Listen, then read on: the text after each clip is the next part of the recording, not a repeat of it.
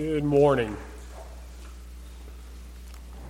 This morning, we will be continuing a series of studies uh, that I started uh, about a month or so ago on the Philippian letter uh, entitled, Let This Mind Be in You. If you recall uh, the introduction to this series, we talked about how right now a war is being waged a battle is being fought, and the stakes have never been higher. And it's not on some foreign battlefield. This, this war is not fought with tanks or bombs or, or bullets. Paul says that this isn't a physical war fought with physical or carnal weapons. Rather, this is a war that is fought in the heart and in the mind. And we talked about that last time as we introduced this series. Every day, at every moment, there is a spiritual battle raging for your heart and your mind. And Satan, a, a roaring lion seeking whom he may devour, will use and exploit every avenue to try and win the battle for your mind. He will attempt, as Paul talked about in 2 Corinthians, to build strongholds in your mind that will come between you and your relationship with God. But God calls us to have a different mindset, a godly mindset. And one of the best examples that we find in, in Scripture that deals with the mindset that we're to have as Christian is Paul's letter to the Philippian church. Paul would say, Let this mind be in you, which was also in Christ Jesus, in the second chapter, in the fifth verse that we'll talk about next time. Over and over again, though, in the letter to the Philippians, Paul reminds them how to think, how their mindset should be, because he knew how vital that is in our war against sin and Satan. So, over the course of the next four lessons that I give on Sunday morning, we will continue to go through this series entitled Let This Mind Be in You. And this morning, we will be focusing on the first chapter of the Philippian letter with a sermon entitled The Gospel Centered Mind. So, if you would, turn to Philippians, the first chapter. We're going to take our text from Philippians 1 this morning. We will read the first chapter. Philippians chapter 1. Paul and Timotheus, the servants of Jesus Christ, to all the saints in Christ Jesus which are at Philippi, with the bishops and deacons. Grace be unto you, and peace from God our Father and from the Lord Jesus Christ. I thank my God upon every remembrance of you, always in every prayer of mine for you all, making request with joy, for your fellowship in the gospel from the first day until now being confident of this very thing, that he which hath begun a good work in you will perform it until the day of Jesus Christ. Even as it is meet for me to think this of you all, because I have you in my heart, inasmuch as both in my bonds and in the defense and confirmation of the gospel ye are all partakers of my grace. For God is my record, how greatly I long after you all in the bowels of Jesus Christ. And this I pray that your love may abound yet more and more in knowledge and in all judgment, that you may approve things that are excellent, and you may be sincere and without offense till the day of Christ, being filled with the fruits of righteousness which are by Jesus Christ unto the glory and praise of God.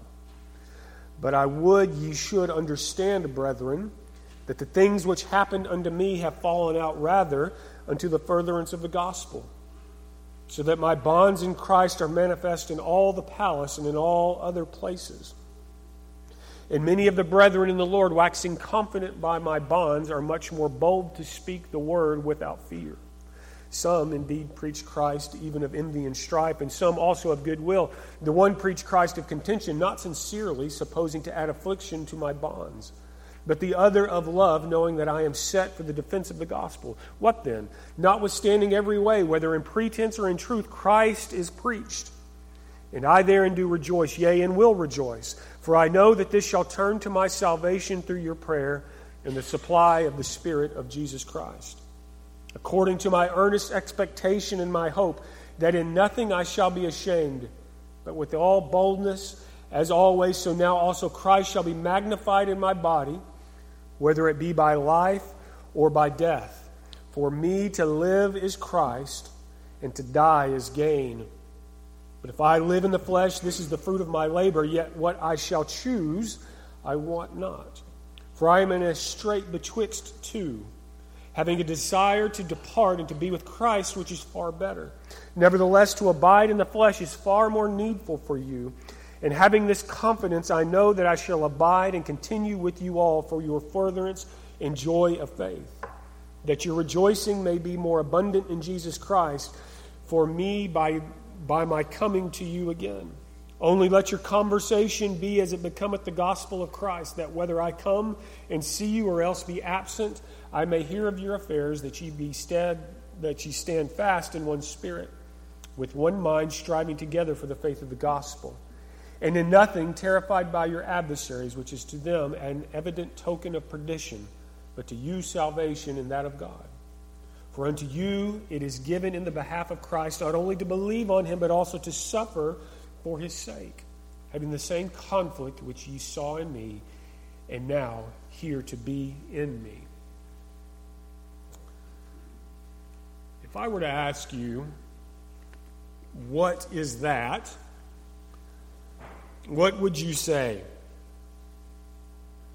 And some of you are sitting there probably squinting your eyes and, and, and thinking, Jeff, that looks like a mess. What, that just looks like a big smudge of ink. And you know what? You're exactly right. It is a big smudge of ink. But that isn't just any smudge of ink. This is an example of what a psychologist would call a Rorschach test. In 1921, a German psychologist named Hermann Rorschach developed a series of tests using ink blots like this as a method of psychoanalysis. The idea was to show a subject a series of pictures like this, and based on their answers, you would be able to draw conclusions about that person's mindset and their personality and things like that. The point wasn't that these ink blots actually represented something specific. The point was that someone's personality, their experiences, their, their mindset would determine how they perceived this and how, how, influ- how it would influence how they handled the test and how they would answer these questions. The mind of the person determined the outcome of the test. Isn't life like that a lot of times? We can go through life, and each of us can be presented with the same thing, and we can have totally different reactions. This Christmas, you could take a, a, small little gift and give it to a spoiled little kid who has always gotten whatever he wanted, and he might throw that gift aside and say, Oh, give, give me the next gift. I don't like that one. And you can take that same little gift and you give it to a child that doesn't have much, and they, they might think that that's the best present that they've ever seen, the coolest thing in the world. Their perceptions, their mindset determines how they would react to life. And we're the same way. We go through this life and experience all the ups and downs, all the successes and failures, all the, all the laughs and tears, all the happy times, all the heartbreaking moments. We all go through those things, and it's our mindset that will determine how we approach and how we handle this life and those experiences. And, and ultimately, how or, or, or if we serve God. And God knew that. The Apostle Paul knew that. So, in the letter to the Philippian church, he addresses this mindset that we should have. And in the chapter that we read this morning, the text that we took this morning from Philippians 1, Paul laid out four characteristics of the godly mindset that we are called to have. And this morning, we're going to notice four things that we must do to have a gospel centered mindset. To set the stage for those four things, before we jump into the, those four things, I want to take a step back and think about who wrote the Philippian letter and a little bit about his background. As we talked about last time, the author, and, and we've mentioned, The author of this letter was the Apostle Paul, written probably somewhere around AD 60 to AD 62. And if I were to ask you what comes to mind about Paul, what would you say? What type of person was Paul? And you might rightly say, well, he was an apostle. He was a central figure in the first century church. He, he wrote most or much of the New Testament. He was a powerful preacher. He was a teacher. He was an evangelist. He was a missionary. And all of those things are true. He was a powerful figure who was a tremendous asset in the early church. And we build him up as a larger than life figure, like, a, like an early church superhero. And then we might think, well, sure, Paul, it's easy for you to sit there and write this letter and tell me how to have a godly mindset, that we need to think a certain way or think of, or, or do this or do that. That's easy for you to say, Paul. You are the great apostle Paul. But it isn't easy for someone like me just a regular person, someone like me, to have a mindset like that, with the things that I have to deal with, with the struggles that, that, that I have. I'm not you, Paul, so it's hard for me to have a mindset like that. But notice a few things about Paul's background and experience. First, Paul endured tremendous physical hardship. In 2 Corinthians 11, starting at verse 25, Paul says, Thrice was I beaten with rods. Once was I stoned. Thrice I suffered shipwreck. A night and a day I have been in the deep, in journeyings often, in perils of water, in perils of robbers, in perils by my own countrymen, in perils by the heathen, in perils in the city, in perils in the wilderness, in perils in the sea, in perils among false brethren, in weariness and painfulness, in watchings often, in hunger and thirst and fastings oft, in cold and nakedness. Beside those things that are without that which cometh upon me daily, the care of all the churches. Who is weak, and I am not weak? Who is offended, and I burn not? If I must needs glory, I will glory of the things which concern my infirmities. Paul said that he's been beaten, he's been stoned, he was lost at sea, he was shipwrecked. He endured so many trials and struggles. And yet he maintains a godly mindset and urged the Philippian Christians to do the same. And now you might be thinking, well, sure, Jeff, those things aren't the hard part. It isn't the physical things in this life that make it hard. I can deal with those sorts of things. I can deal with the struggles of life like that. I can deal with that. That's easy. It's this spiritual struggle that's hard. It's the temptation that I deal with or the sin in my past. How am I supposed to maintain a godly mindset when I have those things in my past or in my mind? Did, did Paul have to deal with something like that? Of course he did. Paul dealt with temptation and sin to a, de- to a degree that's, that's hard for us to fathom. Prior to his conversion in, uh, to Christianity, Paul was a zealous persecutor of the church. He would later call himself the, the chief of sinners. We see in his writings to the Roman church the, the internal struggle that he dealt with. Even as Paul was helping lead and establish the early church, he endures trials and struggles and temptations and overcoming sin and guilt and all those things that we deal with. Doesn't that sound so familiar to our own lives? I believe that, that we sometimes have this idea when we look at others, maybe when we are here at church and we look around and we see everybody here, we see, sure, they're Christians. They're, they're, they're doing what God says, but their life, their life is easy. Look at their Instagram page. Look at Facebook.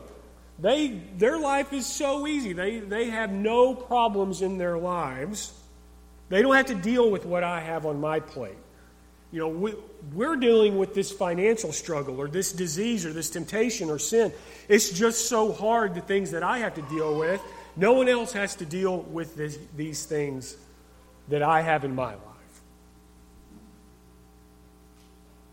I want to share a little secret with you. Think about someone that you view as a godly, righteous person. That person that is a role model in their faith. That, that person that's a rock and a, and a pillar, someone, that, that is active in, in the church and works hard to do, to do the things uh, that, that God wants them to do. There's someone that's a role model for you that you've always wanted to follow. And I want you to understand that person has dealt with tremendous trials and troubles and temptations, and yes, at times sin in their life. Every elder or deacon here has struggled at times with the trials of life and temptation and sin. Scott Sauls once said, Even the greatest heroes of faith were flawed and broken, wrecked, weary, restless, and sometimes tortured sinners, even when they were at their very best. 2 Corinthians 4, starting in verse 7, says, But we have this treasure in earthen vessels, that the excellency of the power may be of God and not of us. We are troubled on every side, yet not distressed. We are perplexed, but not in despair. Persecuted, but not forsaken. Cast down, but not destroyed. Always bearing about in the body the dying of the Lord Jesus, that the life also of Jesus might be made manifest in our body. Paul says that we have this treasure in earthen vessels. God has called us, us imperfect, frail, fragile people, to carry out his perfect will. And Paul, who is a perfect example of this, is the one who is calling the Philippian church to have a godly mindset. Not someone who was a mythological, perfect person who never dealt with problems.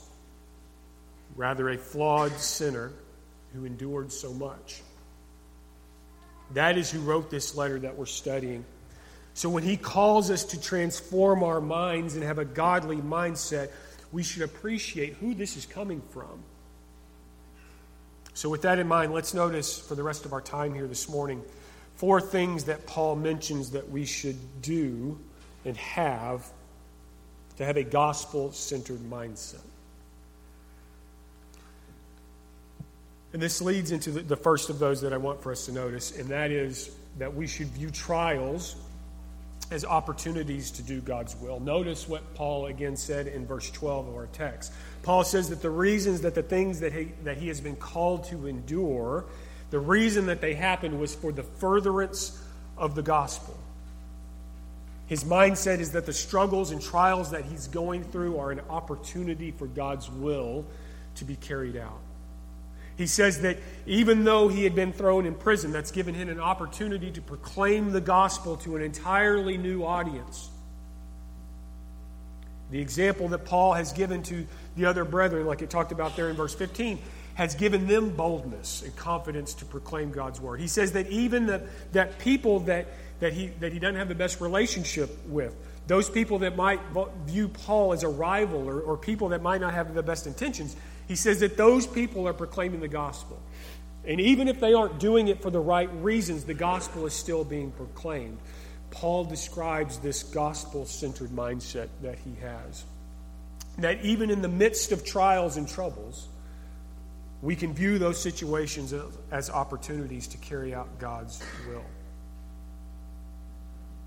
So often, when we are tried and tested and tempted, we fall into the attitude of, why me? Why is this happening to me? Why is this happening in my life? Why do I have to deal with this? Instead, we should view these as opportunities to carry out God's will when we view temptations and trials as opportunities to carry out the will of God, the people around us can gain strength through the example that we give. For you parents, your kids are watching. Give them a good example to follow when you deal with the trials of life. They will see how you deal with those things. Our brothers and sisters in Christ, we see those things. We gain wisdom and experience when we endure these things that will allow us to minister to others in ways that we never could before.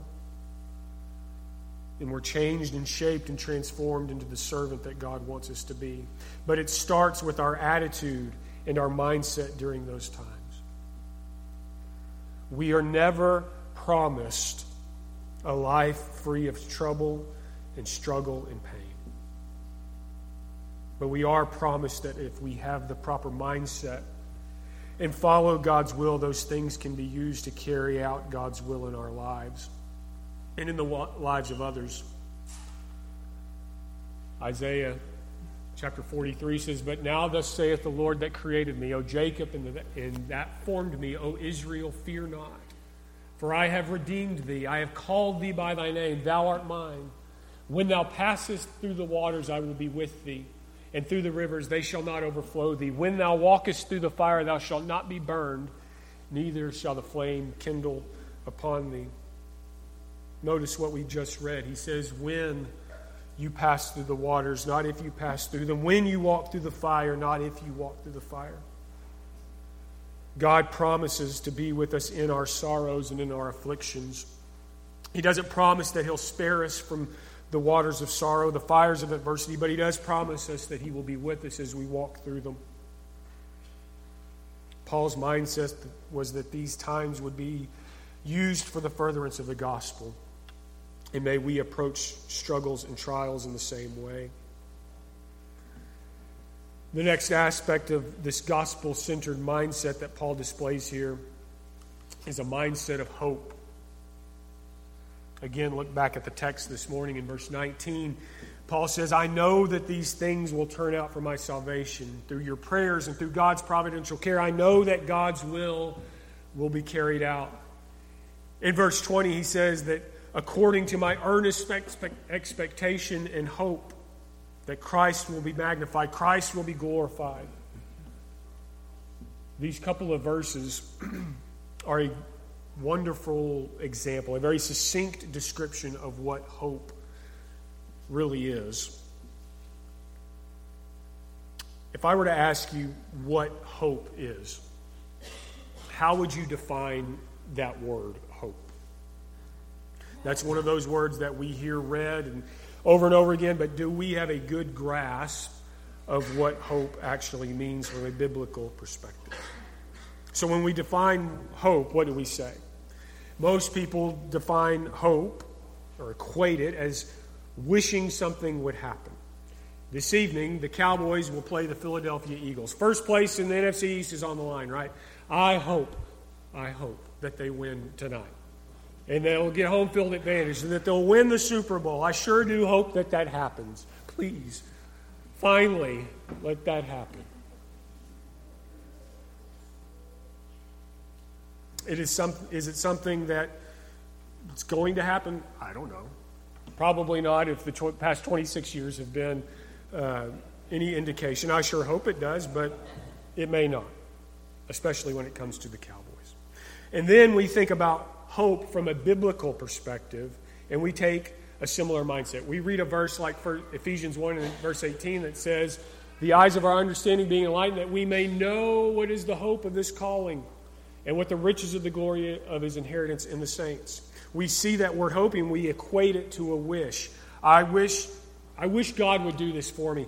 I sure hope God keeps his promises. I hope God forgive me of my sins. And when our hope is nothing more than wishful thinking.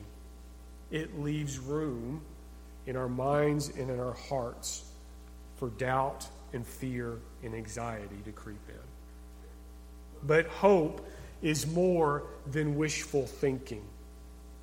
Hope is a confident expectation of things to come. It's more than just wishing something would happen, it's having full confidence and faith that what we have been promised will come to pass, that these great and precious promises that we have been given will come true. Notice again the words that Paul used. He said, I know. He said, My earnest expectation. Paul didn't just wish that God's will would be carried out, that God would be glorified. He didn't just wish that God would keep his word. He had a confident expectation. He knew he had hope. And that hope carried him through some extremely difficult and ultimate difficult times and ultimately his death. A mind that has hope is a mind that is able to bear and endure tremendous pain and tremendous suffering. And a mind without hope is a mind that's ready to give up. Hope is extremely important, extremely powerful. Paul had hope, and we would do well to have a similar, a confident expectation in God and His promises. And if we will, we'll we will be able to have a gospel centered mindset. And that leads us to the next aspect of Paul's gospel centered mindset, in that he knew what awaited him. He knew heaven was coming. Look back at verses 21 through 23. Paul says that if he were to die, if his present struggle and trials resulted in his death, he knows that he will be home in heaven with Christ. That what is to come is far better. Paul was able to persevere for the cause of Christ and endure the trials of this life because he knew what awaited him on the other side of death. 2 Corinthians, the fourth chapter, starting in verse 15, says, For all things are for your sakes, that the abundant grace might, through the thanksgiving, redound to the glory of God, for which cause we faint not. But, through our, but though our outward man perish, yet the inward man is renewed day by day. For our light affliction, which is but for a moment, worketh for us a far more exceeding and eternal weight of glory. While we look not at the things which are seen, but at the things which are not seen. For the things which are seen are temporal, but the things which are not seen are eternal. Paul tells the Corinthian church that the light affliction, quote unquote, remember his light affliction is being beaten and shipwrecked and and persecuted and, and, and people trying to murder him. That's the light affliction that he's talking about. He says this light affliction that we're asked to endure is only temporary, it is but for a moment and will result in a far better eternal weight of glory. And if we know something's temporary, it's much easier for us to deal with. Paul had, and, and we should have, the hope and the assurance that this world is not my home. That this life and this world is not where I belong. It's not my ultimate destiny. And I hope that we view heaven that way that heaven and not this world is our home. I think that we often have a wrong idea or wrong view of what heaven is for and, and what it is. Heaven is not just our big, all inclusive resort in the sky. God didn't just create a place that, we, that we're going to be at and we're going to think is real cool and comfortable and like an awesome vacation or family reunion that will last for all eternity. It's more than that. Something much more valuable, something much more comforting, something much more precious. It's home. Have you ever been gone for a long time? In the place that you are, you know, it, might be really, really cool. I think about when I was gone to college. I was somewhere that I enjoyed, somewhere that, that, that I liked, somewhere that I learned a lot, somewhere that, that I, was, I was comfortable at, but it wasn't home. I always remember when I, when I come home, I'd be I'd leave College Station and come home, and, and I would arrive in Kaufman County, and things would just feel like home. We were created not just for this temporary life here on earth, but for an eternal life at home with our Father in heaven. Paul knew this, and because of it, he had the hope to carry him through the struggles of this life. Christ endured the pain and the shame and the horror of the cross, knowing that at the end of his life here waited eternal glory in a home in heaven. Despite his circumstances, despite his troubles, despite the trials he endured, he had the confident expectation that he would return to his home and his Father in heaven. And we too have that same hope. So when we see how messed up this world can be sometimes, anchor yourself to the hope, the confident expectation that this world is not our home. when you receive bad news, when your friends or your family hurt you or abandon you, or you receive a medical diagnosis that burns your heart, stand firm and know that whatever comes your way is only temporary. This world is not your home. There's something better waiting for you. 1 Corinthians, the second chapter, and the ninth verse says, But as it is written, eye hath not seen nor ear heard, neither have entered into the heart of man the things which God hath prepared for them that love him. Paul knew that, that there was something better. May we carry that thought as, as part of our gospel centered mindsets.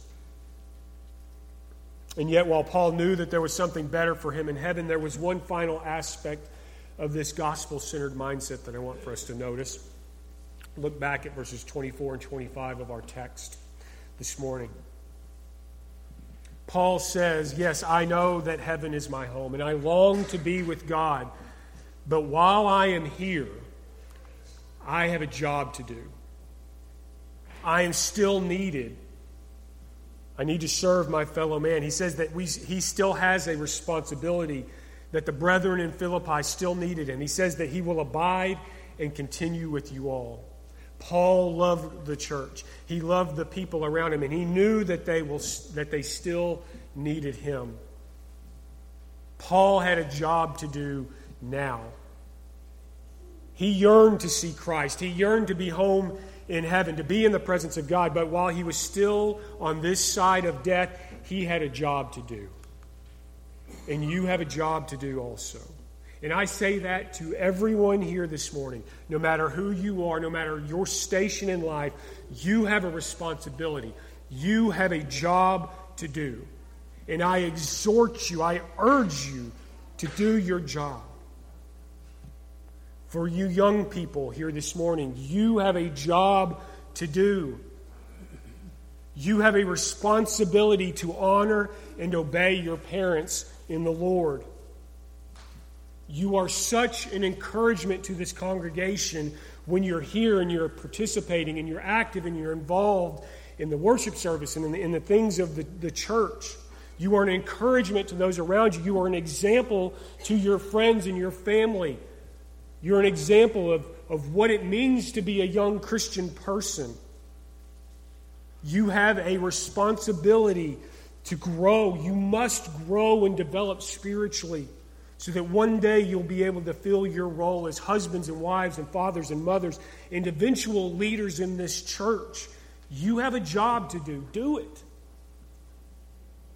For you husbands and you wives here this morning, you have a job to do. You have a responsibility to love and nurture and provide for your spouse to be one flesh, to lead and guide your family in a godly way. You must raise your children in the nurture and admonition of the Lord. You must decide that your house is going to follow God's will no matter what. You have a job to do. Do it. For you not so young people, for you grandparents and older people here this morning, you have a job to do. You have so much wisdom and experience to share with your family and with this congregation. You're not as young as you once were, but still look for opportunities to guide and lead and love.